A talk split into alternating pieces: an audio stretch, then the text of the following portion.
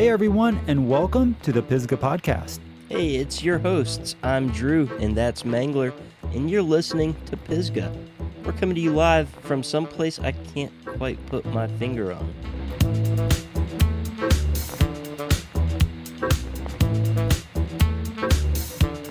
All right, we'll get to it. Uh, let's just jump into these news and updates.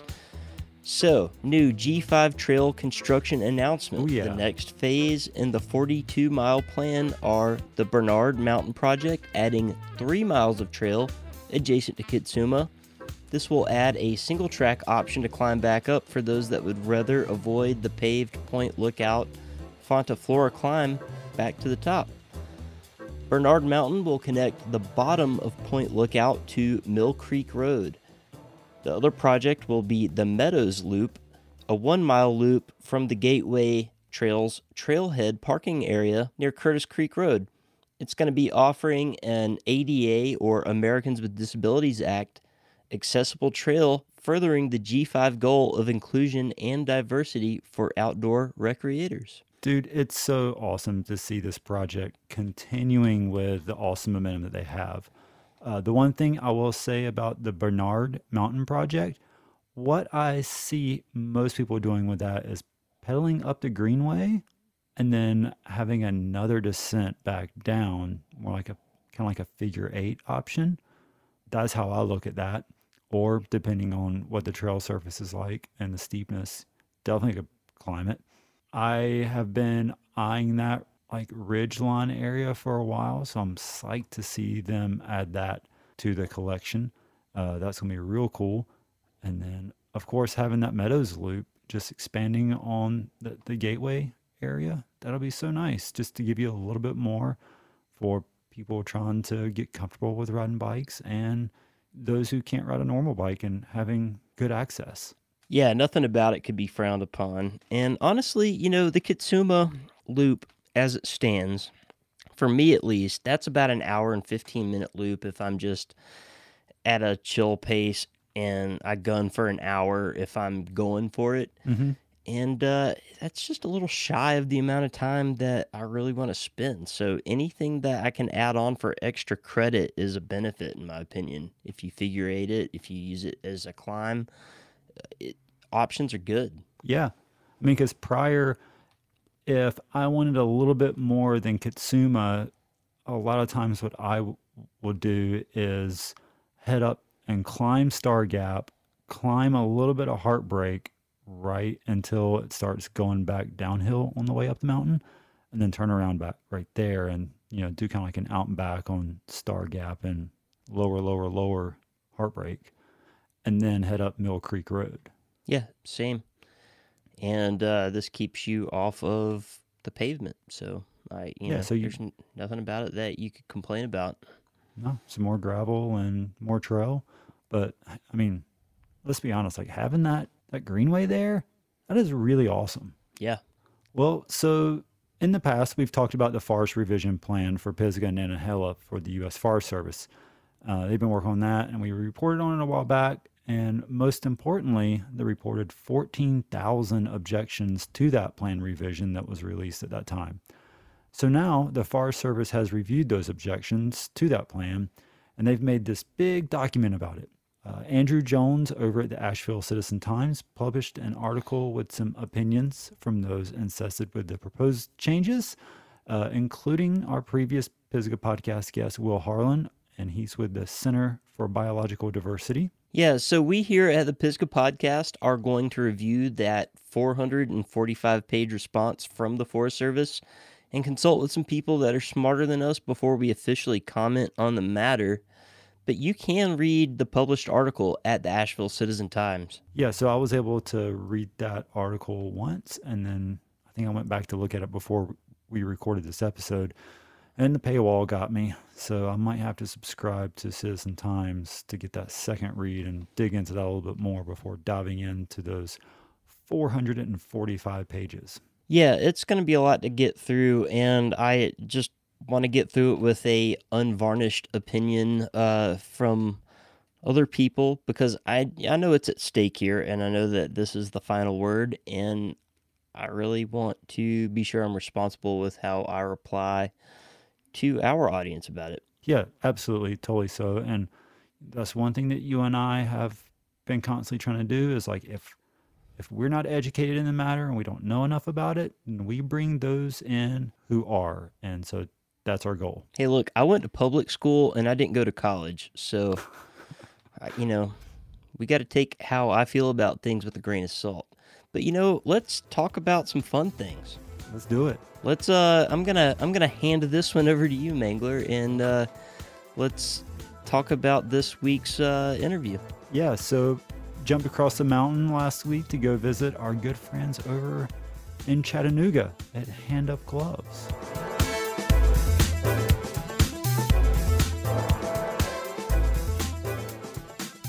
You guys ready to do this? Um, I think I am. I'm gonna hit a bathroom break real quick. Nice. Got the cracking sound. Me over here uh, acting like I'm cracking beers when it's just like a spindrift spicy water. Yeah. That was a beer. Yours actually sounded better opening. It had like a fizz to it. It did, yeah. I think it's because it's the sparkling water Yeah. gets it jacked up. But anyway, we uh, we're here to do a podcast, aren't we? Yep. Everybody hydrated? Yeah. Cool. I think so. All right, right on. With a bunch of cashews. Cashew's good, man. It was awesome. Cashew vegetarian restaurant Chattanooga. Shout out. No free shout outs. No free shout outs except for cashew because it was delicious. Uh, guys, we are here in Chattanooga, Tennessee, the far other side of the mountain from me. And uh, I traveled far and wide to get here, and I'm happy to be here. We are here at Hand Up Gloves headquarters. What is that? Hand Up HQ on Google Maps. That's Yep. right. Hand up HQ. You can uh, walk in the front door and have a wide selection of product at your fingertips. That's right. Yeah. Literally on your fingertips if you want it. Ooh, starting off on the nose. Yep. Hand Up's a familiar company to a lot of us, especially in southern Appalachia. But uh, we're here to find out how Hand Up came to be the the upward hand. And yeah. uh, good. yeah. Good wordplay there. Man, so you might I take appreci- you might take Troy's job. He's our marketer, but I don't know. He's not coming up with that stuff yet. You can have it. uh, so let's find out some background. Troy, you're sitting closest to me, so spill it. Well, I entered this game, I think one year late. Um, one so year one year into hand ups existence. one year into hand up. Uh, I was just a bike shop kid. Uh, I was going to school for marketing. Cody would come by and we would talk marketing topics. And then I got a little part time gig bagging up gloves that he would sell that on the on the website and it turned into an internship that I got for school credit. And at the end of the internship, he offered me a position which I didn't even know had existed up to that point. and so I took it and I've been here since I think I'm going on 7 years or so. Yeah, it's been awesome. I mean, I've been here since the spare bedroom. First desk was the sewing table of Cody's wife and my my real boss, Jamie. Um, Cody thinks he's the boss. We've moved now four times, sitting in the the newest edition of Hand Up HQ, and uh, I think the best one, honestly. This one's this one's really fun. So yeah, it's been great. It's at least my start to it. Uh, my start to biking was, I'm embarrassed to admit. Dump it out, dude. Let's hear it.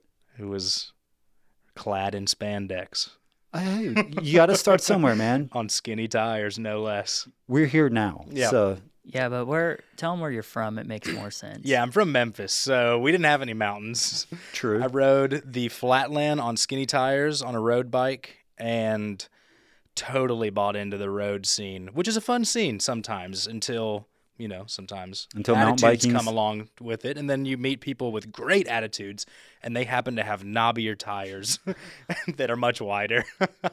no, I'm kidding. Met met a lot of good people across all sorts of bike riding, but I definitely started in road and um then got into mountain biking and really liked cross.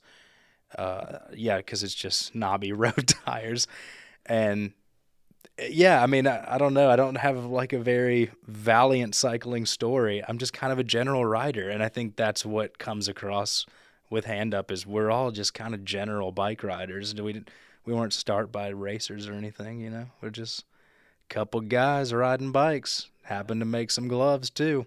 I like that. I like that. All right, Cody, All right. give us um, give us the spiel. Yeah. The mic is yours. 2014 is when Hand Up started. That was the year we started selling stuff. Um, before that, 2013, I spent basically all year going through prototyping. Back up a little bit more, I guess. Why gloves? It's just I was into cyclocross. Um, I come from a motocross dirt bike background. Grew up racing dirt bikes. Moved out here. I'm from Nevada originally. Last place I lived in Nevada for college and such was Reno. So Interesting scene out there. dirt yeah dirt bike. And since i left there their bicycle scene has blown up. Tons of companies moving there.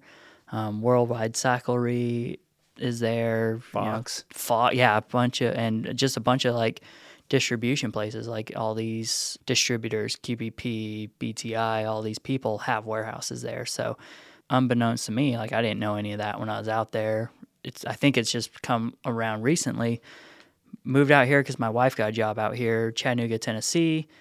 Been here once before, wasn't really on our radar. Thought we'd be here one year and go back to Reno, and loved it. Stayed, loved the surrounding area, loved going over to Brevard, riding those trails, and then also got into cyclocross. So got more into the into cycling, road bikes, mountain bikes, cyclocross, stopped racing dirt bikes or any of that stuff. You moved out here, there's not public land where I can just go ride wherever I want. So None of that BLM tracks where you can just go rip on forever. yeah, exactly. Out west, you can do that. So it's, it's a different change, but on the flip side, like came out here and there's established mountain bike trails that were legit. Like out there, it's just you climb a fire road for an hour and bomb down some bootleg trails that 15 year olds cut in, and and it was just like, ah, this isn't my thing. But out here, with the mountains and and just established trail systems, it was like this is actually awesome.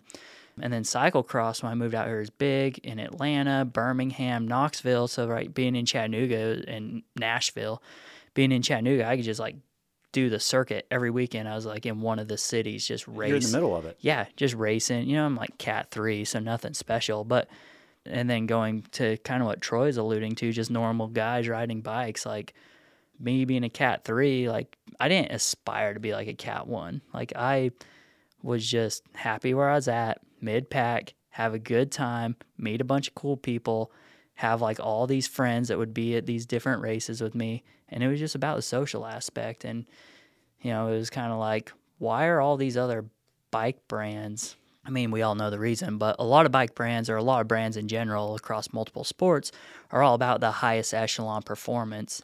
And it was like, well, what about like the brand for just like the common people? Like, how, what can we all get behind and like be pumped about? I mean, we literally tell our athletes we do not care what results you get. We care that you're a nice person. Yeah. And you do some fun stuff every now and then. If you podium, that's great. I mean, half the time we don't even know Yeah. if they do or not. yeah, and we're like we sponsor you because like we you're a good guy, girl, person. We want to be on your hands and yeah, just be good to other people and um, keep pushing that agenda rather than like I have to be the best racer out there.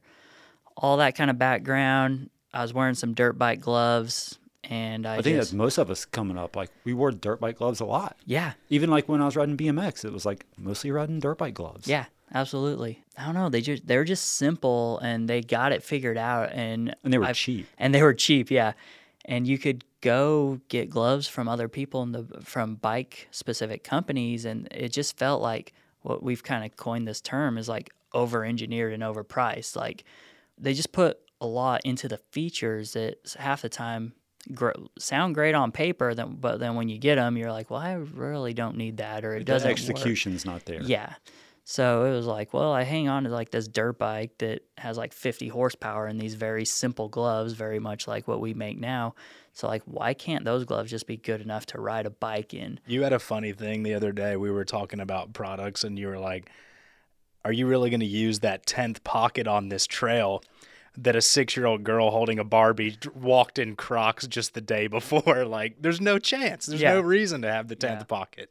Yeah, I mean that's like the motto of Hand Up. It's like common people and just gen- general stuff. I mean, when we launched apparel, we thought back to when we were kids riding BMX bikes around the neighborhood. When you're 10, you're just ripping in like Levi 501s and a cotton t shirt. Mm-hmm.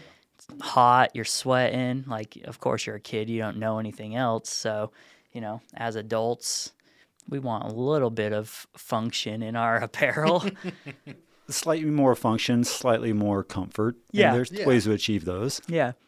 It's like, where did we all of a sudden just believe like you couldn't throw your leg over a bike unless you were wearing spandex or like shorts specific for riding a mountain bike, you know? So that's kind of where initially Hand Up started is like, I have these motocross gloves. They do great.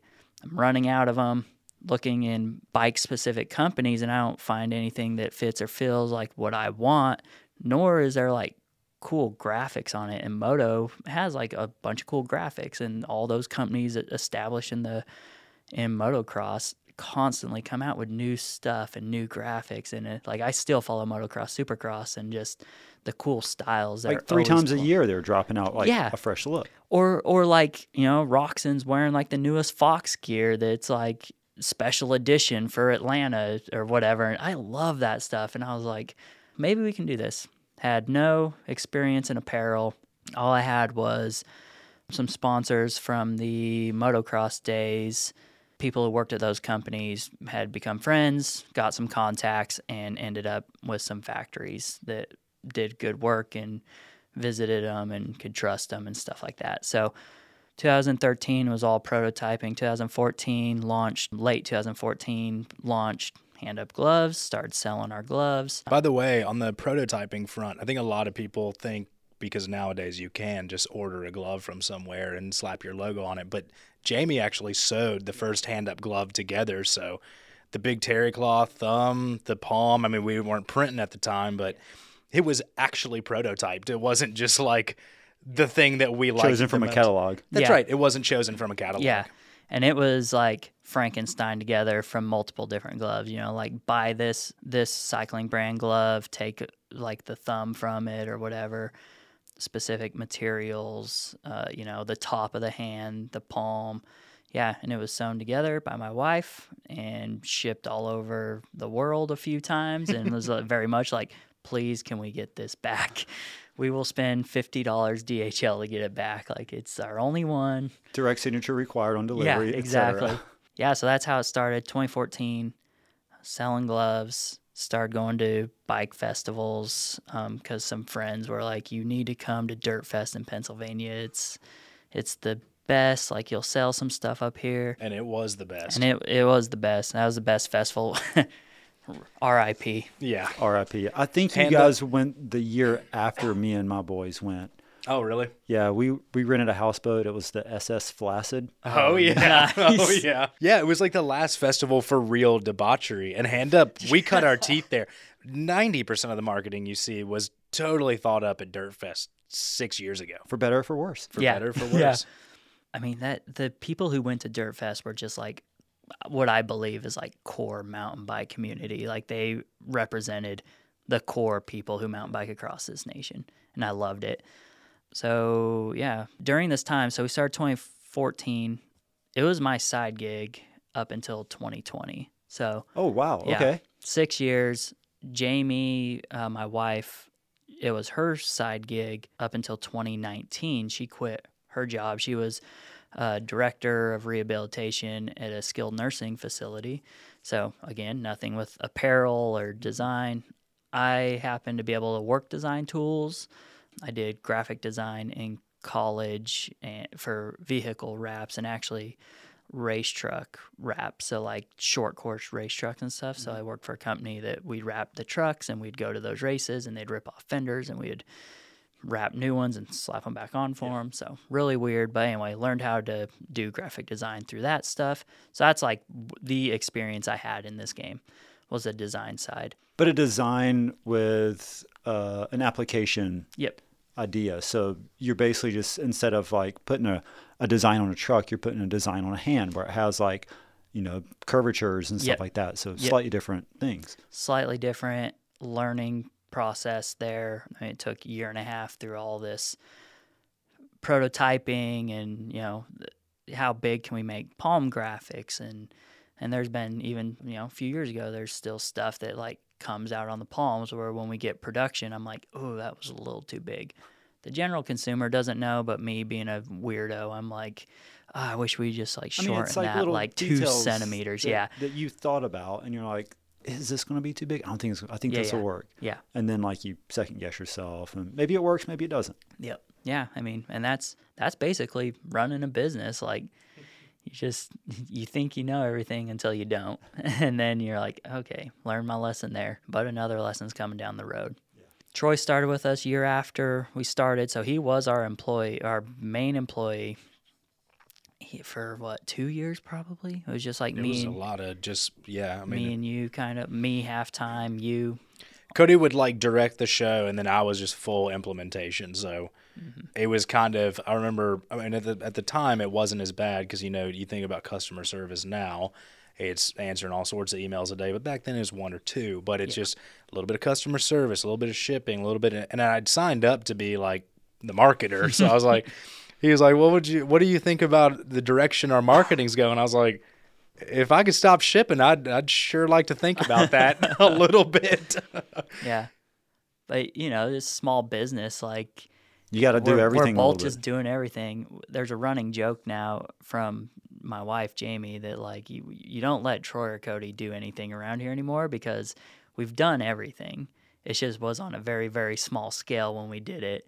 And so now when we try to do it, we go back to like six years ago doing it, and they're like, "What are you doing?" Like, There's a real process to things around here now. there's a, a warehouse manager and back, like, don't even let us touch the product, or else And we don't. Yeah, and if we're off on inventory, it's like always Troy or Cody's fault because we were back there like giving stuff away one day or what, or like taking it for photo shoot. So, yeah, it's been interesting to see that like us kind of grow past positions that we're like we still feel confident like we could execute, but it's like such a more refined process now that we're like have no clue what we're doing. So we just, we stay in our lane now.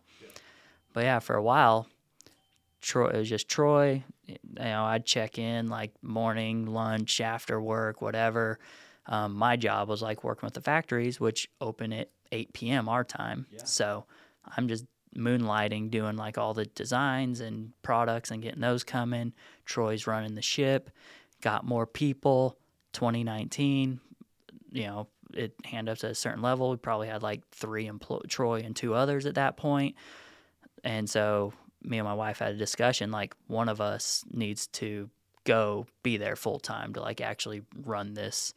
We can't like Troy, you're also managing the whole show and marketing and whatever other duties that we that are going on at that point. So and then 2020 I quit my job and then COVID hit and it's like oh no, what did I do? Like this could be the end of it all. Um, but yeah, then we saw a big biking boom. Everything worked out. If we didn't see that boom, boom, like projection wise, everything's good. Me and my wife, we're gonna work here. The scary thing is like when COVID hit, everything dropped all of a sudden. Everyone, It was like a pause. yeah, like there's two a months. pause. Yeah, and that was the scary thing. Is like, well, wait, is like the world just ending? So yeah, did that. Since then, it's still been up, and you know everything's good, and it's uh very rewarding to be able to come in and work with you know people. I mean, we hired everyone here, so and I look at everybody as like my friend. So it's very re- rewarding to be able to come in every day and like work with people that you absolutely like, and you don't just gotta say that because you have to like them because you all sit in cubes next to each other. Because. HR tells you to like them. Yeah, exactly. So 2014, the glove launches. Yes. And then you did like socks and pants or mm. socks and shorts. Yeah. That was 2018. yeah. Four years later, 2018. We didn't. I, I'm actually. You're gonna have to help me remember this. I, I don't think we had anything but gloves until until we had everything. Like we Yeah. did. We did shorts, the button-up Hawaiian, the and socks. I think were like the next three things. yeah, And you guys dropped them all. And tank tops. And tank, tank tops. tops. Yeah. Yeah. you drop all those things like kind of at the same time. at the exact same time. It was it was like spring of 2018. All of a sudden, Hand Up had a full line of a, a lineup of apparel. what was it like leading up to that? Was it the same process of like figuring out a glove? Did you like do a bunch of like homemade like template designs to figure out like a good cut for Yeah. that stuff? Yeah. So leading up to that was w- one, like, why did we even go into apparel? And it was like people made spandex kits, and there's a lot of brands that we became friends with, collabed with, or whatever. And so there's a lot of people that had the quote cycling apparel on lock, right? And then you have the big brands who have the mountain bike shorts with all the features and techie stuff on them and jerseys and whatever. But to us, a lot of our riding was just like go to work, get a quick like hour, hour and a half spin afterwards, and then like be, Or lunch hour? or whatever. lunch. Yeah. Yeah. it was like cycling to us was like just worked into our day. Like we didn't have time to go ride for three hours. And uh, yes, I own spandex. I own like fancy technical shorts and jerseys and stuff. But those is like are reserved for when I like go to Windrock and ride, or if, Like, you're doing a big old day in Pisgah or something. it, yeah, big day in Pisgah, or a, you know, if I'm wearing spandex, it's because I have a 60 mile road ride or something. Like, but those are like once a week maybe, and uh, for the most part, rides are squoze in at lunch or like quick after work or before work or just riding to and from work, and so that's when we kind of looked at the market and we're like, okay, I'm just literally wearing like normal pants to work. I wish I had something more comfy and, you know, like we put zippers on the front pockets. Like when I'm riding, I'm constantly checking my phone. Well, put a zipper on my front pocket, I zip it up and I know it's going to be in there when I get done or my, you know, keys to the building or whatever. So that's where our apparel came in. First of all, we were like, we do gloves really good. Apparel, kind of saturated. I like this brand. I like for you know mountain bike. I like this brand for uh, spandex kits, whatever.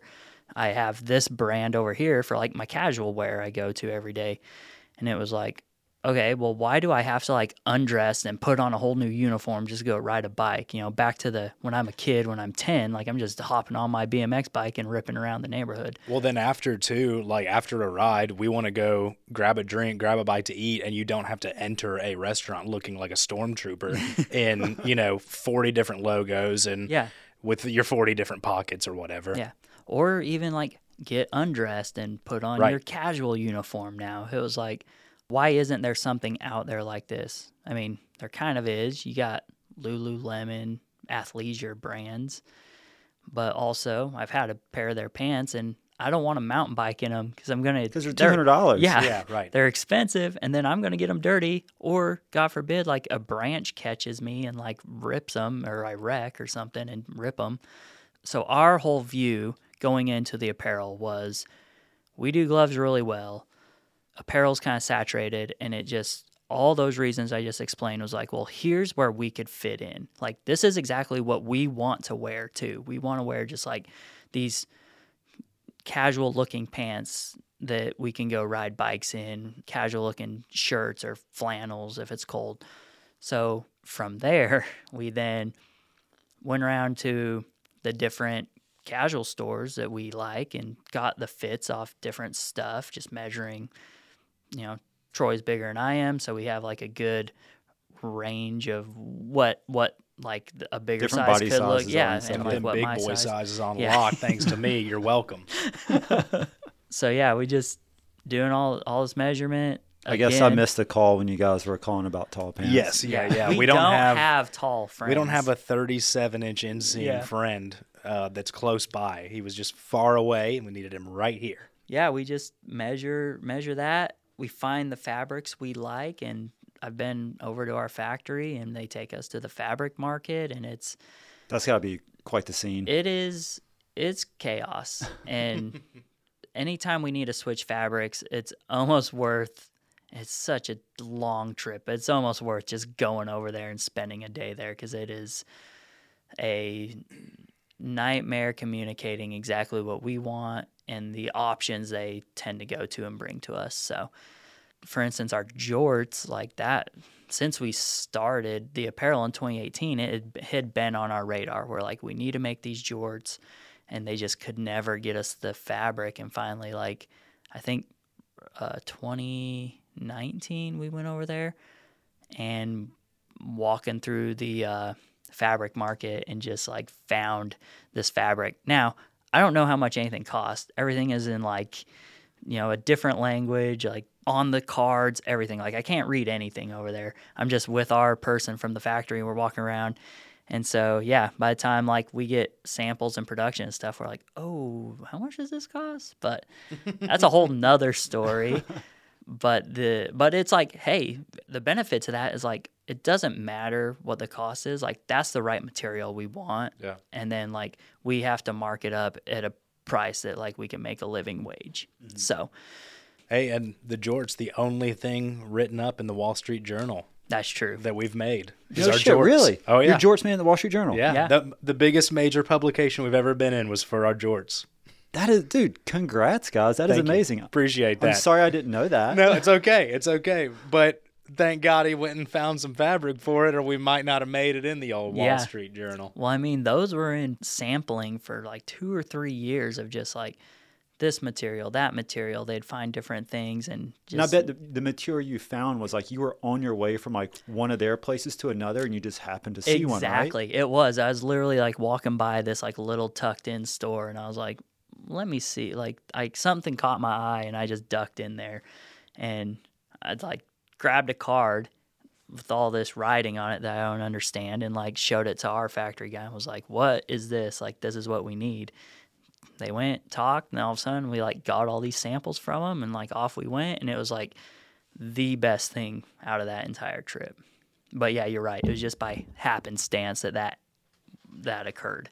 And this is all happening while we're discussing whether George is even a good idea or any Yeah. of this is even a good idea. Like, do people want, you know, button up shirts that are, that look like crazy Hawaiian shirts, but are jersey material, you know? Like, but that's another example of something we were already riding in. We just didn't want it to be made out of cotton anymore. We wanted something fun that was also applicable and, uh, you know, simple. Yeah. So we didn't use the most high end Italian fabric, if you will, but we made it usable for a mountain bike and lots of other things.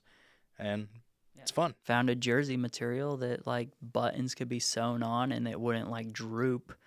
You know, wouldn't Oh, yeah, that's a good outweigh point. it. Yeah, Yeah. it's but it's like weird stuff like that you don't think about until you're now in apparel and you like first iteration of everything. Sucks. Like this jersey material, like it's super light, it, it breathes well, Mm-hmm. but when you put a button into it, it like makes the fabric sag Yeah. because the button's too heavy for Yep. it. L- Little details like that that people don't even think about. Yeah. And then you go through a year of testing or I don't know, sampling, I guess, and you start realizing that. And then you just get better at the next time and you start thinking about stuff like that. Mm-hmm. So it's just been a learning process, which is back to your question, like why apparel? Like we just saw kind of our, like a thing that we were wearing and other people were wearing that wasn't being quite met by other quote bike companies. We were like, okay, well, we can make that. Like, I mean, it's it's all about it. finding that niche. Yeah. Yeah. Like, because when you find that, you know, like the sayings like the rich is in the niche, Yeah. and it's like finding that small window and applying. Sure. it. And that's what you guys have done. And so now here we are sitting in your office, Cody, and we've got this wall of beautifully designed logos on gloves with, man, lots of big global brands up there. Not Yeah. just mountain bike brands, but like some some big brands too. Yep. You guys have a custom glove program. Talk to me about that. Yeah, we do. Can we tell the SRAM story? Yeah, we.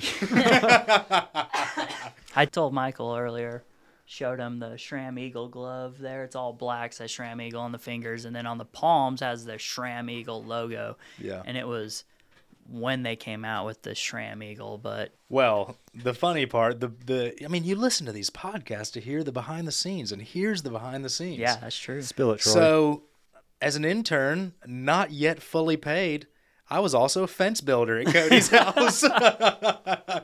I was there. They had to get something out of me. I'd already posted on Instagram that day and filled out the customer service that I needed to do and shipped the things out. So, we're working on a fence in the backyard, and we got a call, and even though it's on the home phone, it is in fact for hand up gloves.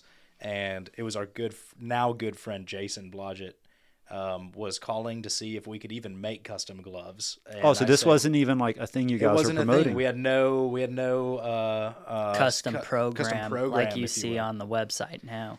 And uh, yeah, I was like, "Well, who are you with?" he said, "SRAM." I was like, "We absolutely have a custom program." actually, actually, I covered the mouthpiece and said, "Cody, do we have a custom program for SRAM?" And Cody said, "Yes." I had no. it's a clue fake it till you make it made. scenario at that point, probably. Absolutely. Absolutely. But that is like, how cool is that? The first custom glove we ever did, right? Yeah, was the SRAM Eagle glove for the launch of the SRAM Eagle group set, which they made a ton of. I mean, there's probably people out there we've never met, or that one guy that won seven or so Tour de France has had a pair on at one time. so I mean, we would never talk to him. So anyway, yeah, the custom program has been great, and that was the start of it. After that, it was definitely developed. Yeah. So what was the process like? So SRAM calls you up and it's like, hey, can you guys do a custom glove? You're like, Cody, can we do a glove? yeah, dude, we got you. What's up?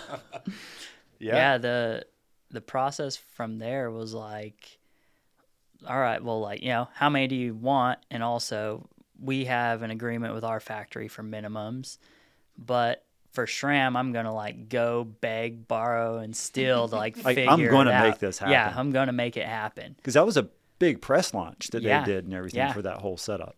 Yep, absolutely. And I think after that, Maxxis came to us, so it just like led to other big stuff, and it was like Yeah, and I think, is but cool. I think we had met Jason at Dirtfest. we did. I That's think, how we got our number. Yeah, But we still, I mean, it's Dirt Fest. You're just like having a good time, Yeah. throwing back some drinks, and you, you get everyone's card. And Mm-hmm. he apparently took our card to heart and called us Yeah. back. And so, yeah. which is crazy because our cards look ridiculous. And and the glove that you had at that Dirt Fest was that like the what what glove was that? Was that like the first one that had the Pisgah map? It was the USA one, the America one we made. Oh, yeah. Yeah. Mm-hmm. We had, I think the Pisgah one was probably like the sixth or seventh glove we ever, design we ever did. We did like three solid colors to start with in 2014, which just said mud, sweat, and beers on them. Oh yeah. Um, And those were kind of targeted towards cyclocross people. In, in terms of the graphics, the glove is you know good for holding on to any handlebar you have. Then from there was the red, white, and blue America glove, American flag glove. It says America across the palms. that one right there. Yes. Exactly. And that one kind of was the catalyst into the rest of Hand Up. Okay. That was just that we made at the same time as a like digital camo gray gloves. so it was kind of neutral. And then I think after that we did like a floral design, the Pisgah one, just because I already told you self-proclaimed map nerd. So part of lo- my love for Pisgah is like just looking at the map and like Yeah. connecting trails and stuff. Shout stuff. out Pisgah Map Company. Yeah. So that uh, that was a I just I can't remember remember how I designed that one, but took a map or something online and just boiled it down to some design elements and put it on a glove, which was awesome. Was the you think the the, the America thing on the palm of that glove is Yeah. kind of what helped sell the SRAM thing Yeah. potentially? Well, that's what took off from um, at these events. Like we'd go to these events and people would be like, "Oh, that America glove's hilarious." Well, like the tops look good, and then we'd show them it says America on the palm, like you know Yeah. with the M without spelling it correctly. And they'd be like, "That's hilarious," and buy them. And then all, and same time, Instagram's a thing, so people started like posting them on Instagram. And I remember leaving a bike festival and like Ibis had posted a post with like their bike, but a dude was like doing America in the background and people were like, Where you get those gloves? And we were just all oh. over Instagram like hand up gloves, hand up gloves, hand up gloves. So By the way, I see the connection you made. We have an eagle on our glove, and they wanted an eagle on their palm. And that was actually a huge cluster because it is a really intricate eagle. If you look at their logo, it's like an eagle made out of 50 diamond shapes. Yeah. And that was the big question mark. But we did it. So, Yep. not much story there other than thank God it happened. yeah. Thank God we pulled it off Yeah. so yeah, that process was, hey, factory. We have this, uh, this, and so all of our stuff is like our spec, our glove make, like, and even since those first ones, like we've done things like extended the thumb two millimeters, like, Oh. but it's just stuff like that that like they start getting tight, or like we start hearing feedback, like, oh, I just wish the thumb was a little. So it's like we we've still made like improvements since the 2014 di- launch. Mm-hmm. But yes, the SRAM project was like, yes, we can do this for you. All right, now that night, get to work. You know, Yeah. 8 p.m. factory's open. Hey, I have this new design, but I need like slightly less of them because it's For a special it's, It's not, project. yeah, it's for ours, and so I mean, we've met the people over there at our at the factories we work with they've they've actually come over here too. We've like went out to dinner with them. They visited Chattanooga. Like, They thought I was Cody and Jamie's bodyguard. yeah, they Troy's our bodyguard. yeah. Oh, and yeah, and but they're just you know we've become friends. Like we share pictures of our families with each other, and they're just you. There's this huge like. You know, if it's not made in America, junk or whatever. But Which is always hilarious because it's a dude riding a Taiwanese frame. Yeah, it's, it's true.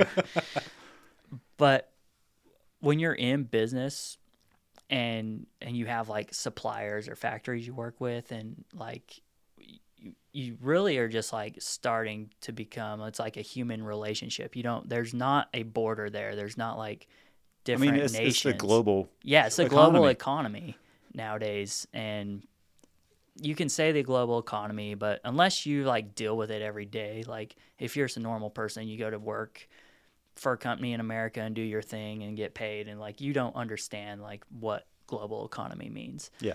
And yeah, they're just people over there like we are. During COVID, like we we we work with a bunch of different factories that I don't think anyone else works with, which is our like good for us because during COVID we were able to get stuff when no one else could. Okay. And it was also because the people we work with over there will get us our stuff Because you've built that relationship. because we built them. that relationship and they will literally drive to wherever stuff needs to fly out of and like get our packages in front of the line and That's like awesome. Mm-hmm. get them on planes and stuff so or on boats wherever it is but it's like just become such a relationship now that like there's you know geopolitical things going on whatever's happening but it's like at the end of the day they're still going to want to work with us and you're going to still. and we're still going to want to work with them and like wherever they're at country versus country like whatever not going to matter uh, doesn't really matter now if stuff blows up and we're all like fighting or whatever there's a huge global thing then like maybe you you're going to have to cuz like literally stuff just won't be able to ship out of certain countries but until that day like we're not really looking to go anywhere else Mm-hmm. because we've built relationships with other humans on this planet which Not- is awesome to say. yeah. Well, I mean, and also like you you just mentioned, you have plenty of other. You don't just work with one company; you work with other companies. Yep. You mentioned to me earlier when you were showing me around that your socks are made down the street. Yeah. Yep, exactly. When we can bring stuff close to home, like, and it makes sense, then we absolutely do. Our first version of socks were not; they were made overseas. We didn't have like that relationship. It was it was the thing of like, oh, let's we're getting good at this sourcing thing. We can just pick something off the shelf and like brand it. Didn't work out the way we wanted. Next thing you know, we're looking around this area, bunch of knitting mills. We have like a knitting mill literally 15 minutes away that does our socks. They make them, we bring them to our warehouse, we package them up. If you order them, they ship out of our warehouse right here. Everything's like source and made. And as cool as that is, it doesn't. It's it's amazing that it's 15 minutes down the road, but it could have been in Australia. It doesn't matter. Like it's the relationship that we've built Yeah. with our our the guy that makes our socks now, and, Yeah. and the folks that make our socks now. And like building relationships, you get this SRAM project, you succeeded. Yep. Y- yeah. And then, like you said, then Maxxis comes knocking at the door. And then, like, I mean, just Then looking- Red Bull, then Pabst Blue Ribbon, then Windrock, then Revel bikes, Yeah. So, Yeah. no taco. Uh, who else? Like, salsa. yeah, salsa.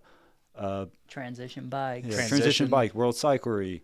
Like, We're just reading off this wall for the listeners at home. Pit Vipers on there, Norco Bikes. Yeah. Great relationship with them. They're fantastic folks. so it's like you exceeded this one relationship, and it just spreads from there. Oh, let's not miss Dale's or uh, excuse me, Oskar Blue. Sorry, I Oscar just saw the Blue's up Dale's there. glove Yeah. up there. That they were a big part of our our custom, you know, program production. So what what's a custom program look like now? Yeah, so you can order as little as 24 pairs up to as many as you want.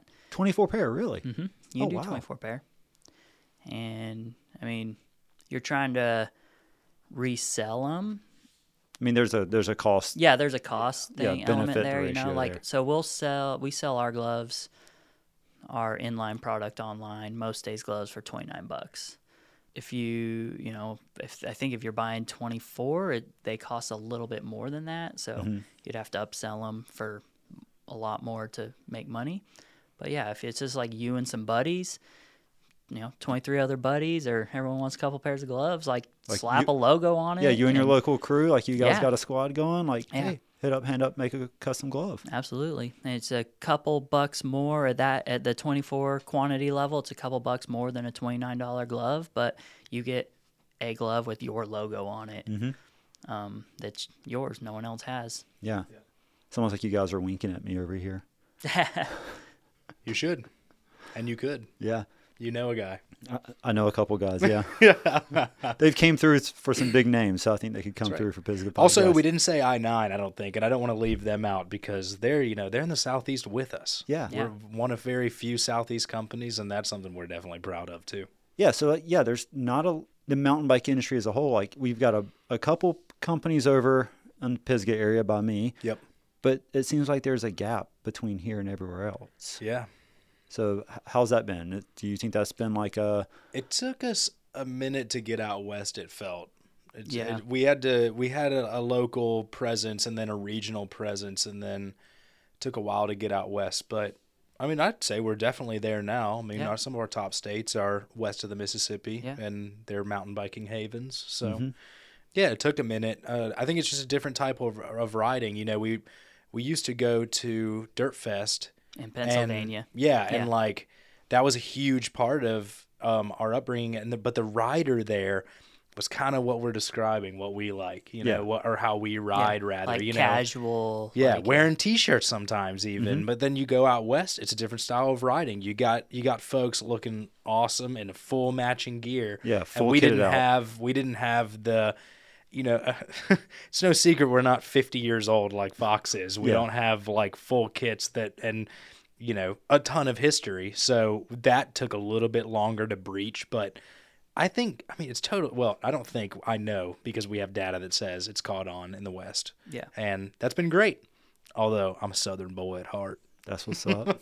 yeah. Um, I think there is kind of a split between the southeast and the west. Like it's much easier out here to work with companies, and I feel and maybe and also if people approach us from like anywhere, like we're super open to work with anybody, and I think it's really that southern hospitality. yeah. You know, you talk to I nine, you talk to Maxxis, you Oskar Blues in North Carolina. Yeah. Like Everyone's everyone's, so nice. super nice, and everyone wants to work and help each other out. You know, companies from out west, Transition Bikes, approach us and was like, "Hey, we want to do gloves with you guys." Hell yeah! Like Yeah. we want to do gloves with you too. Mm-hmm. Um, also, it's the bike industry. I think a lot of people are just super nice too. Yeah. So And we that all we want to all help everyone else, and we Yeah. want each other to succeed. Yep. Yeah, as as long as we've done this, I mean, which has been a substantial amount of time at this point, and with the names on the wall that we've described, like even Pabst Ribbon, for example, like none of this has been we put on our suit and we walk into a board meeting. It's been let's I mean, even if it's a Zoom, let's crack a beer, let's have a conversation about how cool these gloves are gonna look because we're gonna do this, and that's how it's all panned out. It's all Yeah. been really fun, really collaborative, and it's created lifelong friendships. I mean, we we talk to all sorts of people. I mean, if I left this job tomorrow, there's people I would call that I met in the bike industry just to see how they're doing. Yeah, that's awesome. You mentioned going, uh, starting off going to Dirt Fest. Do you feel like festivals have been kind of like one of your main things? Have you gone to like some of the fests out west and everything? Yeah, we do, and We like to put our own flavor on it. Yeah, we have a big Bluetooth speaker. We go. Sometimes the festival organizers tell us to turn down our music. We have the loudest non PA system Bluetooth speaker available. What's the Bluetooth range on that sucker?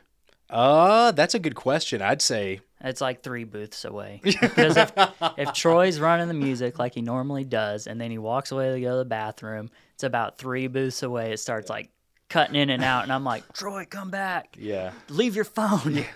the Gucci man gets worse somehow. the yeah so festivals start going to pennsylvania dirt fest it's no longer a thing we've been up to snowshoe west virginia down to florida up to maine for nemba fest um, Done Sea Otter a couple times. sea otter sedona mountain bike fest like yeah we've been everywhere. You know i'm from the west coast. I've probably driven across this country 12 14 times yeah probably 14 times back back and forth so seven round trips That's enough Kansas and Oklahoma for me, y'all. Yeah. it's rough yeah Not to forget, uh, Single Speed Kansas City was one of our original events. that's true And yeah I think we're the only booth there, and I'm we might be the only booth that ever has shown up there. we might do it again yep. but the the point of the of like going to these at festivals was back to kind of our mantra of like just the casual rider. Casual everyday Like, rider. That's we've where been to at. bike races and it's just we don't do that well there. Like they're there to race their bikes. They have a one track mind. They've trained for this however long. They brought their gear. yeah they've brought their gear. They want to show up. Yeah if there's a huge expo area it's great. People walk through they talk to you. But like leaving that it's very hard to know if like you left an impression on them Mm-hmm. that they'll remember you later. Yeah, whereas like the festivals, people are coming to festivals to see all the brands and see all the brands goodies and stuff. and we have the cra- when when we have the craziest gloves and the loudest music and we you know have a beverage in hand all day and we're willing to give you one i mean we're a fun booth to be at. It's not that crazy to see 20 25 people in front of the hand up booth. Don't don't brag very much but you know we're good at events. That's all i'm saying. Yeah. And we go out out west and i think that's been that was a huge part of breaking into that scene out there is you got to go be the quote local people. You got to go invest in people's local areas. Mm-hmm. We for the longest time you kind of said like you know what's the bike industry like? Like west coast versus southeast. And like for the longest time people either thought we were from north carolina or california. Never even thought of tennessee and people out west would be like, "Oh, you thought you guys were from California," and people out here would be like, "Oh, I thought you were from North Carolina." like, so we I think had the benefit of like people thinking we were from either coast, and so I don't think we ever saw that. Like, I think it, you know, people just work with people closest to them, and even if that's like geographical proximity. So out west, yeah, of course, it's easy to call up the shop down the street and like work with them and mm-hmm. forget about it. So, but I think we had the benefit for some reason. Maybe it's because we didn't like peek, let people peek behind the curtain too often. we were like, that's true people thought we were from either side of the country, depending on where you're at. But it was also because we were out there and we were and we were in Nashville doing stuff a bunch, and so people were just assumed like, well, I always see them here. Like So they- must live here. They must be from here. Yeah. Yeah, that's a that's a very good point too. We we stayed behind the scenes for a very long time. Not a lot of people knew it was two people, and certainly no one knew our names. We didn't do podcasts for a long time. We said no probably fifteen times before we did our Really? first one. Yeah, because we didn't want anyone to know that it was just like a couple guys. Two regular dudes. You want it to seem like these these are professional. These are bike professionals. industry Yeah. veterans that are Yeah. making these sick gloves and apparel. Yeah, absolutely. Well, part of it's that like imposter syndrome of like we don't belong here Yeah, because there's true. like people with tons of industry like years in the industry or knowledge like and going to festivals. I remember the first few times we'd go to, I was like, "Oh god, like I don't know like if industry 10 year 10 year long industry guy comes and talks to me, I would just like shake hands, nod, like agree with everything they said. Like, yeah, I was like, I don't know the industry. Like, it was a quick learning. Like, you had to pick up on stuff real quick, and it was nerve wracking, and I part of me would just like push all that down as soon as the festival started. It was like, "You're here, you can't do anything else. Yeah. You just gotta go." Let's but go we with the flow. also, and this is something that I think is a little differentiating because I've met like new brands before, and we and we certainly have over the years, and like we also didn't act like we were a part of the industry for years. Like we were, you know, Well, we humble brag. We were humble as shit to start. Yeah, like we yeah we weren't the ones at festivals like telling you how how to do stuff or what you should do. We were just there just we were we were just trying to have a good time and provide a good time to people. And I think people it was easy for us because it got us out of the whole industry how long you been in the industry how like what's Yeah. your credentials Yeah. to just being like well those dudes are having fun let's just go have fun with them Yeah. you know We don't have credentials. We've got a boombox and a cooler yeah, of drinks like so. those how are about we just hang out, see where it goes? Maybe we learn some things, and we got gloves for sale for thirty. and we got gloves Yeah. for sale. You know, going back to people not knowing if you're California or North Carolina, is that what influenced the Tennessee glove? Mm, what did influence the Tennessee? i don't know what influenced the I tennessee think glove I think you know we hear too many times. You should put this on a glove. Like you should do that. Like a lot of the, you should do this people that don't have companies, which is just funny in and of itself. But a lot of you should do this. But that was the most you should do this recommendation is make a flag glove. And we were like, well, we'll start with Tennessee, see how it goes. And I don't. We didn't I don't think we've made we another did state. another state Yeah, so And we you really shouldn't. just did Tennessee. No, and we tried to shut off the Tennessee one a few times. It's ran out, and like shops in Tennessee will email us being angry, Yeah. being like, "You need to make this glove again." Yeah. Bring it back Yeah, or else. So we're like, okay. Like, I mean, also it's a good glove logo. no, it looks great. It is. The think Tennessee so, flag yeah. is really beautiful. I will say. Yeah. That's that's very true. Earlier, you- you mentioned something about how one thing that helped your brand take off was Instagram, Mm-hmm. and social media has definitely helped brands a lot over the past years. It seems like things are changing now. Yes. But first question is like, how has social media helped you guys grow as a brand in like you know th- this this era of technology? We used to say that social media is a party and you got to show up to the party every day and talk about yourself and shake hands and be nice and that was something that we did forever. We were very interactive, and we still are. I'm, I'm saying this like this is past tense. We still are active. We still talk to people. I would say we're probably one of the more reachable brands out there. If you DM us, you're most likely hearing hearing back from us.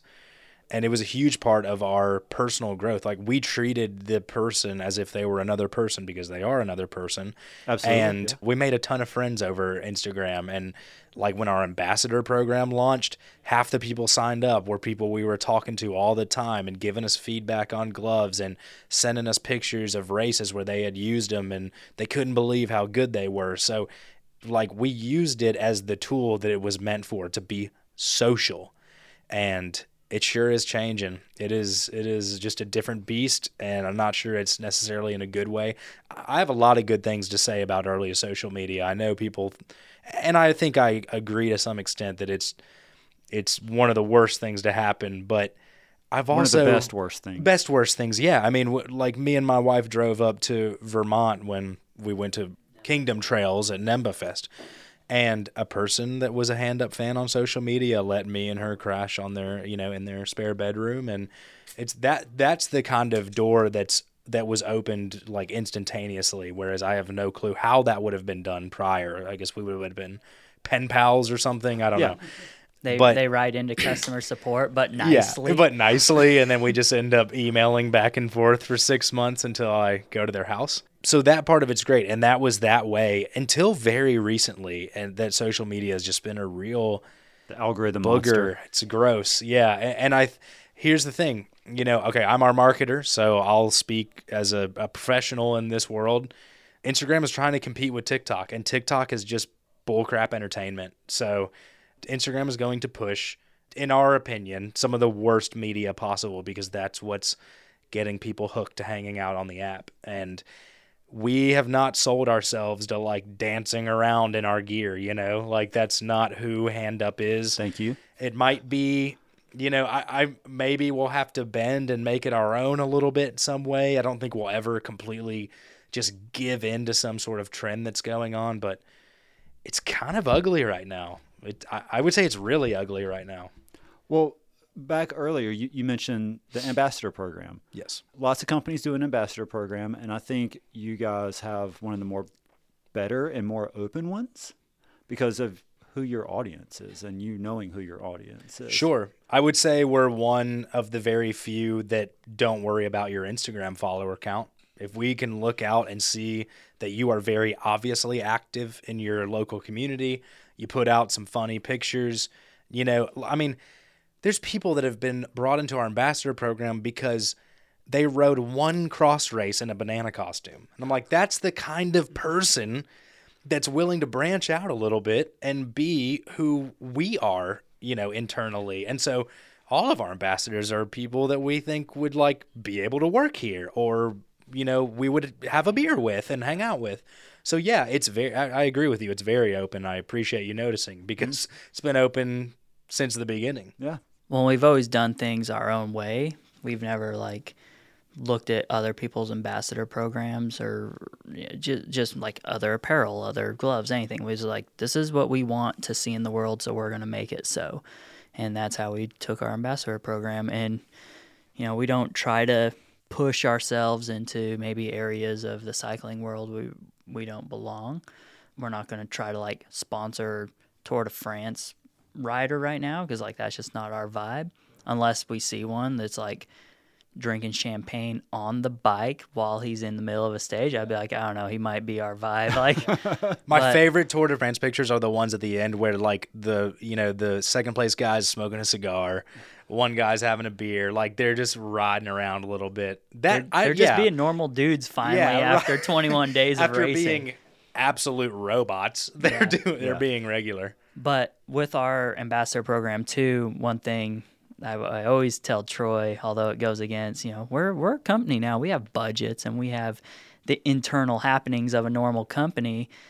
Troy has marketing budget, and I'm like, all right, we'll leave room in there for like free stuff for the ambassadors because the ambassador program for us isn't just which I might look out and kind of see some of these is like just kind of a guaranteed money grab. Like, hey, let's give you a discount code. We know you'll just buy from us all year.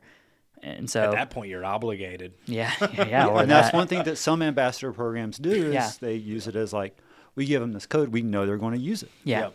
And we, And we make Being- them feel contractually obligated to do it. yeah, being an ambassador for Hand Up, we want you as part of our, it's kind of cliche to say now, but like family. Yeah. You know, like, so we want you in the newest gloves we make so that people see you in the new stuff, not last year's stuff. So mm-hmm. there's always room in that budget for better or for worse. I mean, I'm sure we could spend the money elsewhere, but it's like, no, if we're doing an ambassador program, they get some free stuff. Yeah. Because we're not just going to be like, and, and a discount code. So, like, once you use and abuse your free stuff, like, hopefully you just get new stuff. But yeah, we don't count on it as a moneymaker. It's like, hey, you're a cool person. We'd like to have a beer with you one mm-hmm. day. So, like, you're just kind of in our friend group and just be a good person out there on the bike and do cool stuff like we picked you for riding a cyclocross race in a banana costume. Yeah, and it hasn't been like, it hasn't been hundred percent, but it's easily ninety percent or above that when we've met an ambassador, that has been true. The pe- the person we met online was exactly who we thought they were going to be, and it's been a blast. And we've uh, you know partied with them or whatever. You know, you know we've had coffee with them and one morning or something. We're in town. We're here to meet you, and it's always been nice. Except like sincerely, except for like two times I can think of where I've just been like, oh, not so much. So, what we signed up for. Yeah, right, right. But yeah, that's it's it's it's an open ambassador program, and it's made it fun. And that's cool because that's your demographics. That's who you guys are. And you're just like helping out your fellow rider. Yeah. Yeah. And obviously, you have uh, some athletes that are more, I don't know if we can call them elite athletes or like more higher pros. Like you Yeah. guys do some stuff with Neko and some other athletes. Yep. We have full on sponsored pros. I mean, you know, I, I don't know. I can't really speak to other. I'm sh- I'm sure there's companies out there that have a big enough check where people are just like, yeah, okay, I'll say I like you because you've put fifty thousand dollars on the table, and I've never had that before. But not only can we not do that, but we certainly wouldn't do that. And we actually have people come to us. So the coolest story, Neko's such a good example. He's from that area, um, the Pisgah area, and I love the dude. He's hilarious. Have gotten to know him over the years, but Neko came to us and wore our gloves for very, very, very little money because he liked what we were doing. Well, um, fir- for the first first of year. all, he got our gloves from the Oskar Blues collaboration we did. That's right. He actually So- had a pair first. he was sponsored by or wore a helmet that I think said Dale's Pale Ale or Oskar Blues. Yeah, that's right. He had that. He was on that program, and that that and glove we was made probably gloves not for him because I think he's he was at the time sponsored by uh, uh, another apparel thing or but he got the gloves. He liked how they fit and he ended up wearing them more than the gloves he was sponsored by or the outfit he was sponsored by. And so he contacted us and I think Neko might have been our first like real athlete and the first time we were like, "Oh, we got to pay people like actual money." But it's been great like and so here's the thing, like a lot of people look at Hand Up as like this party company, but we don't look at, look at ourselves as that. We just look at ourselves as like a relationship building company or like community company like above everything like it, we've talked about in this podcast relationships mean a lot to us. Mm-hmm. The people like when we pick you as an ambassador we also like talking with you. It's not just like yeah here's your code go away reapply next year it's like Yeah. we build relationships with people Yeah, send us photos. Tell us what you've Yeah, been up and- to. yeah, And sometimes rela- too many to keep track of, and Yeah, you're just like backed up on text message. Like literally, Troy has text messages from people, or I do too, from ambassadors that are, or even old ambassadors who become friends. That like, yeah, we might not reply in two or three days, but like we will get back to you because we value this relationship. Yeah, the- so The furthest, the person that traveled furthest for me and my wife's wedding was an ambassador friend of Gloves. Oh snap! Yeah. who's become a good friend? Yeah, who's become a great friend. Yeah. I mean, he, yeah, Cody Greer. Thank you. You know, shout out to Shout you. out, shout out, no free shout Um, outs. you know, free shout outs. But Neko is like represents that in the community, right? He and does. so like, yeah, he's a pro, he's fast, like all these things. And at All first, those things we don't care about. Yeah, yeah.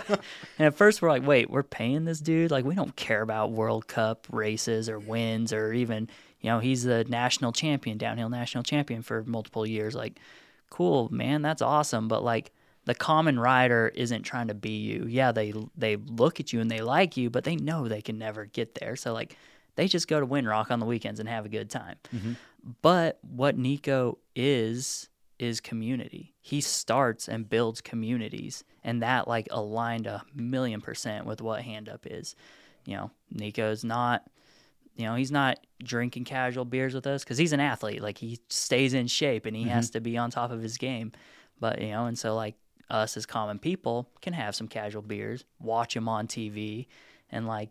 And, Go but hang that's out like yeah, then go hang out or with Rock them. Creek Yeah, or whatever, or Windrock. but like there wouldn't be a downhill southeast without him. There wouldn't be Kanuga, Ride Rock Creek, like any of those places. The southeast wouldn't be the mountain bike mecca it's becoming without Neko. And every time I have him on the podcast, I remind him of that. And Yeah. he's, He's very so humble about it. He is. He's a great dude, but it is. I mean, we keep harping on relationships, and it's like, and then you know, we also joke about drinking all the time. It's definitely a big part of you know hand up, but it doesn't really always have to be that either. I mean, we we have you know, my, like my wife's a social worker, and we've she's gone to a ton of events with me, and I'll catch, uh, you know, we'll be out having a good time one night, and she'll be. You know, someone will be pouring their life out to like my wife, who's at that point an extension of hand up, and you know, I'm like watching her eh, help someone benefit themselves or change. It's literally life changing in some instances, and it's like these stupid gloves brought this together. like this is unbelievable.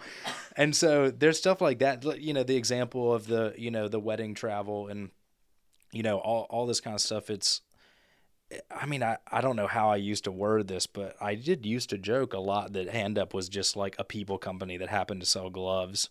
And I, but I mean, I think that's probably the case. Yeah, it's a people company that sells gloves. Yeah, I think that. Um, you know, we were just talking about Neko, and then he has a glove with you guys. yep, that's right. So what? How does his glove different differentiate itself from the regular glove? Yeah, so that was two years ago.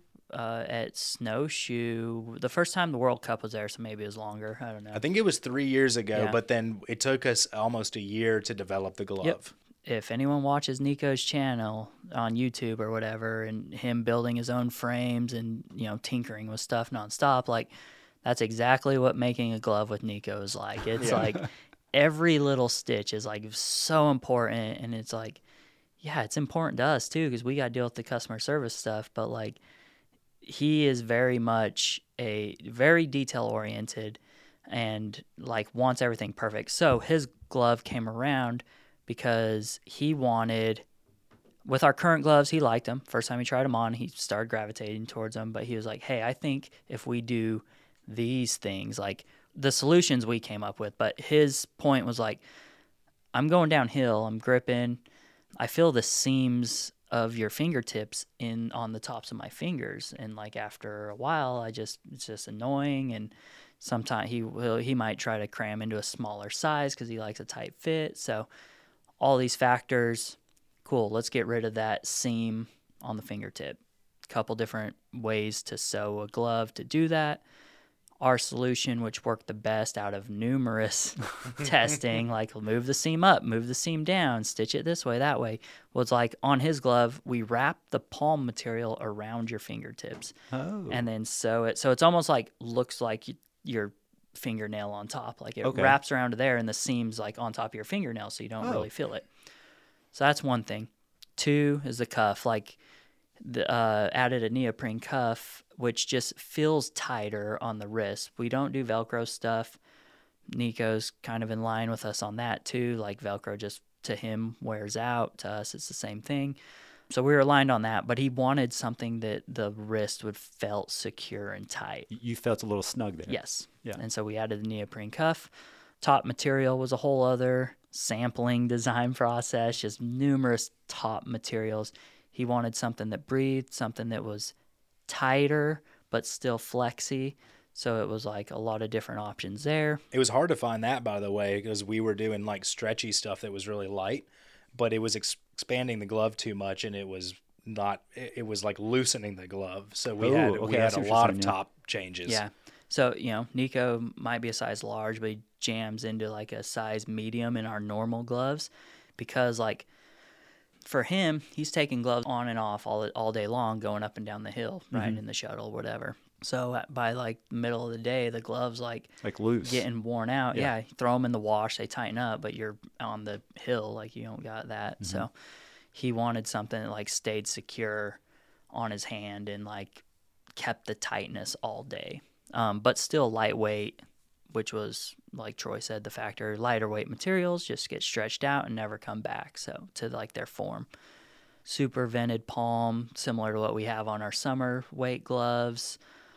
I think those were like the main things. But yeah, this whole meeting, so behind the scenes, since we're on a podcast, this whole meeting just happened in our van at Snowshoe after the UCI World Cup one year. He's like, Love you guys, but can we like develop another glove? And like, here's the problems I'm having. We are like, Yeah, man, let's do it. So Start taking notes. Which we we didn't we didn't design the regular hand up glove to be World Cup, you know. Oh, totally, Sprint yeah. downhill. Now I will say a lot of pros use the regular hand up glove. That's I mean it's blown my mind how often it's been used at that high caliber racing level, but. Downhill is a little bit different because you know your hands are jamming in the ends. Mm-hmm. You need the dexterity. You you want that bar. Gloves are almost unnecessary outside of grip. You know you want you want to be connected to the bike, and so in his particular place, you know, I think it worked perfectly. But it's hilarious how many probably important meetings I've gone down in the back of a van. oh yeah, probably quite a few. And the most important, the Neko Signature Model glove. Yeah. no, I can't. But that that's on par with Neko though. Yeah, oh, totally, Yeah. absolutely. But it's also like elevated us, like, you know, Neko's just attention to detail and like quality and just you if you watch his videos, you know him. Like he's just very attentive to everything. Yeah. And it's like one little thing, like I remember samples, like we'd forget to do what we updated last time on the new one, but it had different changes or whatever. And he would he would know immediately. And I'm like, gosh darn it, like can't slide anything by this guy. Yeah. But he improved us and like we took some stuff from his glove, like you know reinforcing areas so they don't split or whatever. And it was like, okay, how do we solve that? And when we solved it on his glove, and then we were like, oh well. Let's just like Trickle down do to it the on the other glove. stuff. Yeah. make sure those don't do that now. Mm-hmm. So, yeah. Um, and then on top of that, just him being a cornerstone of the downhill south d- mountain biking in the southeast Yeah. has been like yeah he's got to be our like flagship guy because Yeah. we're from the southeast he's the guy in the southeast Mm-hmm. so Even though he's from, you know, the Northeast, He- we still claim him. hey He's also very funny. Yeah. I think a lot of people don't think that, and probably because they don't know him very well. Yeah. But after about three and a half years, I cracked that egg. Okay. And uh, he's a funny dude. Yeah. Funny dude, fun dude, and very hard work ethic. oh yeah he's like on his instagram the other day i saw him like new year's eve everyone's partying probably you know Yeah. Him and Max are stuff. running loads of gravel up the hill. they're just driving tractors up the hill with gravel at like midnight. Like, dude's just working all the time. If Mm-hmm. Yep. he's not working on his own stuff, he's working on other people's stuff, or Yeah. you know, All right, so Hand Up, known for making really sick mountain bike products for us average people and some World Cup athletes. But there's a couple other genres that we've seen you guys balance into, like snow, and I mean, I see some golf clubs sitting over here. Yep. yep. So uh, where'd that come from? We figured out biking sucks. No, you need some recovery days. We figured And- out you could be outside. Yeah, we're. I mean, at the end of the day, we're you know we're just normal guys, so we have multiple hobbies. Mm-hmm. I went to school. Me and my wife went to school in Reno, Nevada. So we grew up, or we you know went skiing, snowboarding a bunch. So snow makes sense. Also, a lot of people who bike also go skiing or whatever. I mean, we've got to have those winter. wintertime sports. Yeah. Yeah. So that kind of made sense. I think what caught everyone off guard is golf. It's two completely different audiences, different things. There's some slight overlap there. There is some slight overlap. I would argue there's a metric shit ton of overlap, but it's it's the type of person that it is. That absolutely yes. And we'll dig into that, but keep going. Yeah, well, what you're saying is like there is overlap in the fact that like you're outside and you enjoy the time with your buddies, and you know It's you, challenging. It's cha- It's so challenging, and you can you know have a drink or whatever after, during, whatever. It's it has the same vibe. Of course, there's different personalities. There's different per- there, different personalities in mountain biking uh, or in cycling as well. Cycling in general Absolutely. where we've kind of carved out our our little niche in cycling is the off-road sort of stuff more so similar to golf there's you know fancy country clubs and just your city owned municipal courses that Yep. cost 10 bucks to play or whatever mm-hmm. very challenging game i played when i was in my corporate years working of course that's just a thing you do so I was you- on the golf team when I was in middle school. dude yeah There's so many people The that are like we- you that are the- that they like hide that little fact, and you're like, I was oh, you've terrible, played golf. but well yeah I did it for like three Yeah. years probably. yeah it's like yeah we're like i'm terrible but also i'm not the best at bike riding either so Yeah. like why don't I think it's that individual sport thing. yes And my, I think my mom saw that in me when I was younger. Like, Michael likes doing stuff outside. Maybe he's not having the most fun on a team. So what what else can we do? That's he loves riding his bike, obviously. Yeah. So what else can we do with him that involves him in?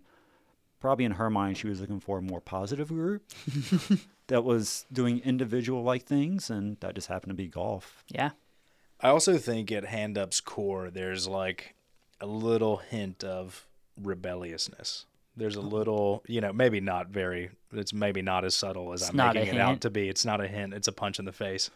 And golf is like the most ready for that that it's ever been and it has the most to rebel against than it's than it's ever had you know the the country club is no small feature of golf. You know, and I'm not saying everyone that goes to a country club is bad by any stretch of the imagination, but if you have to pay ten thousand dollars to play golf somewhere, it is exclusive. Rather, Oh, it is not inclusive. And so we're fans of the inclusive. And so we're getting the chance to go not be stuffy and have some fun and break some rules and participate in a sport in the way that we participate participated in bikes. Like we like alley cats. We like un, unsanctioned stuff. And we're doing the same thing in golf. We're doing all the unsanctioned stuff. We actually started a I say golf league, a when I decide to put it on golf league called Chat City Golf, and it's it's played at night.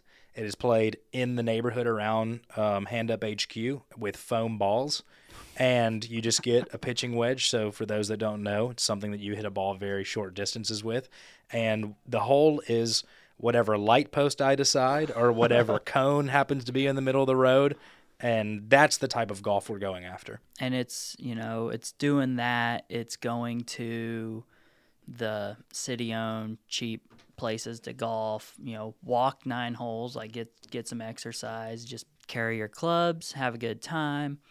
Troy put on the City Golf League. I think we're two into that now, and the uh, some guy from Paul Paul from the news around here. Yeah, Call. We've never been on the local news, but our local our local news guy called and was like, "The Chat City golf thing is great. Let's get you guys on air." I was like, "Well, we've been a mountain bike company for almost eight years. What the hell?" Sure, we'll talk to you about our golf program. sure. Yes.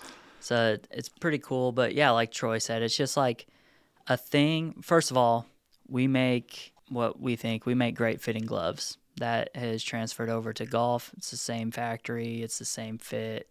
It's our spin on a golf glove. You know, it's a white golf glove like everyone, like you would buy, but we put fun designs on them. Yeah. Just like Hand Up does. Going past just the physical product, it's the attitude. It's, mm-hmm. hey, We're going to this- golf course to just Yeah. have fun. Yeah, Yeah. exactly. Like, who cares if you shoot like a super high score or whatever? Like, we're just there to have a good time with our friends. Like, if we were going on a mountain bike ride. Yeah. Um, and the more we've gotten into this, the more we've found local cyclists who also golf. Like, they will go ride hard for four days a week, and two other days we'll see them out at the you know city-owned golf course. Like, what are you doing here? Why is this such a hidden secret of the cycling world? Like, But it's okay. yeah, you golf. just- We also golf. We can all golf together. Yeah. Uh, Some people are even saying that uh, mountain biking is turning into the next golf. Yeah, Yeah, I've heard that. I always thought that was based on like the price point though, because it's just it you can buy a ten thousand dollar mountain bike now, and it was it it can be something that someone could be arrogant about, and I always Yeah. thought it was that way, but maybe not. Maybe it's just about getting outside individually, and I certainly hope it's the latter. You know, I yeah, hope I mean the we, better we can one. hope that. Yeah, Yeah, because I mean, ton like since you know the pandemic and stuff, tons of people getting into mountain biking, yeah, and you know trails getting more developed, more trails here, more trails there. Like it's growing. yeah. So hopefully that's the the connection people are making. Yeah, I th- I think so. I actually went to a bachelor party in Asheville and played a course there. It was beautiful. I loved it. I wish I remembered the name of it. Um, Probably probably too fancy for us common folk to get yeah, into. no, it was very not fancy, but it was it was a great time. But it was the last time I got yelled at at a at a golf course because one of the guys, you know, the, one of the old heads at the course thought we were going too slow, and we absolutely were not. Pace of play is a big thing, and we keep it up. And I just like had this flashback to like when I used to go into a, a bike shop and because I wasn't a cyclist at the time, you know, I was treated differently. And I've heard thousands of stories like this. There's tons of people that have been treated like non-cyclists in bike shops when they were trying to be a cyclist and I was like this is just this is you know bikes but bikes where bikes were in you know the early 2000s Okay. is where golf is now. And like there's the old heads that don't want, you know, young people to young have a good punks in here. time. Yeah, yeah. I mean, you got to wear a collared shirt and then tuck it in. And it's like there's a whole group of golf happening right this, there's a whole thing in golf happening right this second that is anti all that. Yeah. And it's become way more fun and I'm like great, we get to be a part of this too. That's that's awesome. So there's a bunch of golfers running around in jorts and Hawaiian jerseys. when they can get away with it, yes, yeah. Not, but there's courses that still are, you know, there's still a dress about- code, and which is crazy to think about in 2022 that there's a there's an activity you can do outside that requires a dress code. Sincerely, I, that blows my mind. Um, but it happens. Yeah. So we are very against that.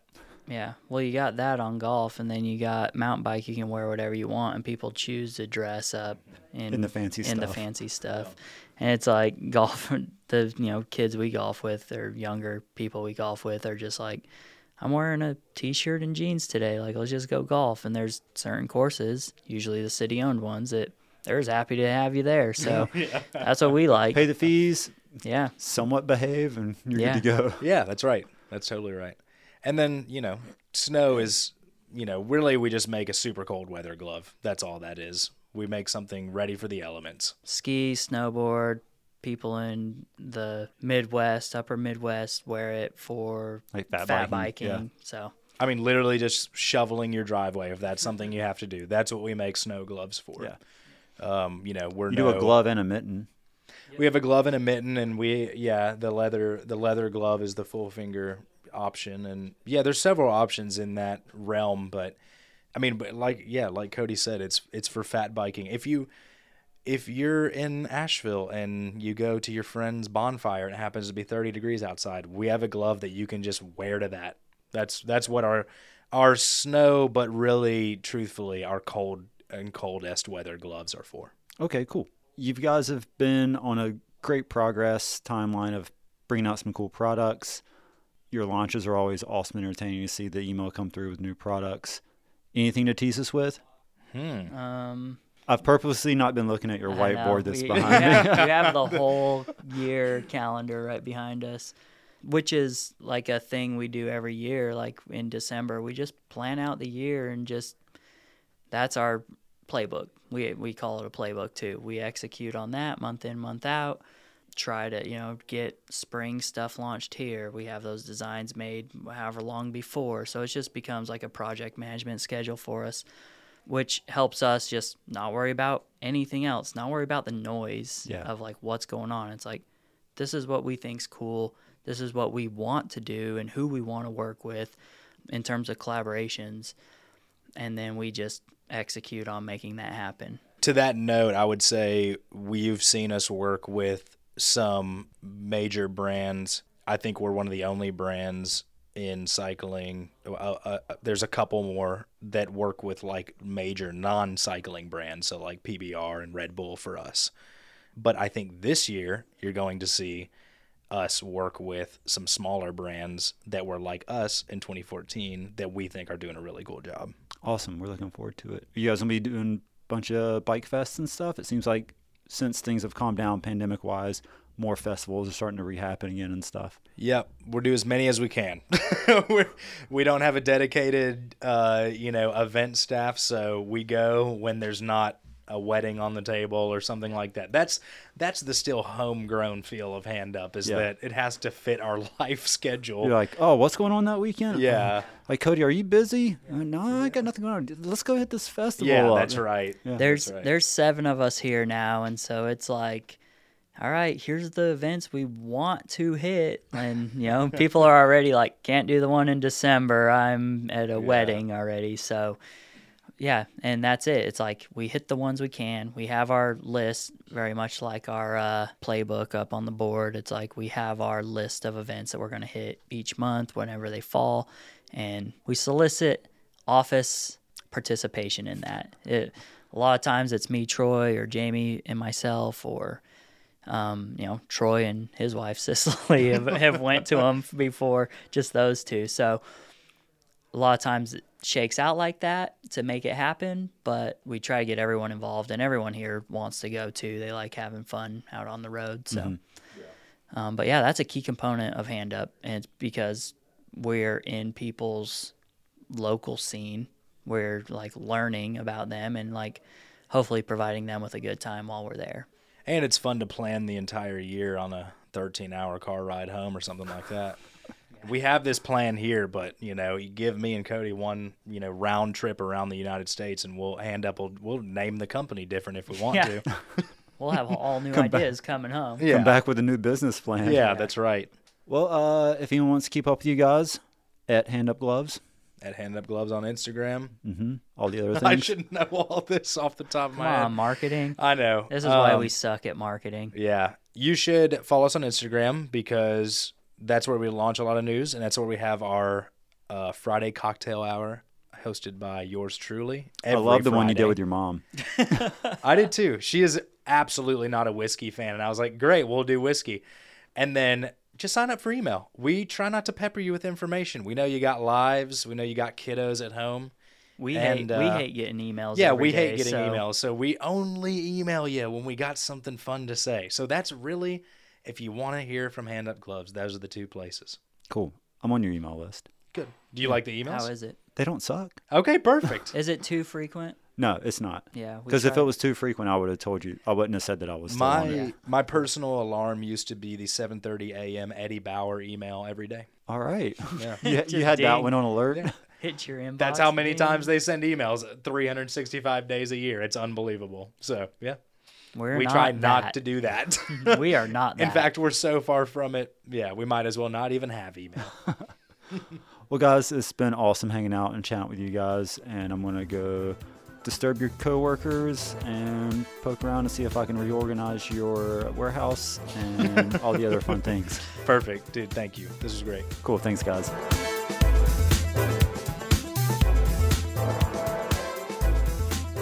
Mangler, I listened to this when you sent me the pre-cut, and uh, listening to Cody and Troy. The, like, I'm just listening to these guys, thinking these are my people. I also used to race cyclocross, and I knew with the terminology "hand up" that that's kind of where they were coming from, and we've got a lot of other little kindred things going on there, and uh, just sounds like some fun-loving dudes, and they're making some awesome equipment, and they don't charge a lot of money for their awesome equipment and you know that's just kind of things i like Yeah. Like, I got introduced to these guys mm, in 2016, maybe 2015.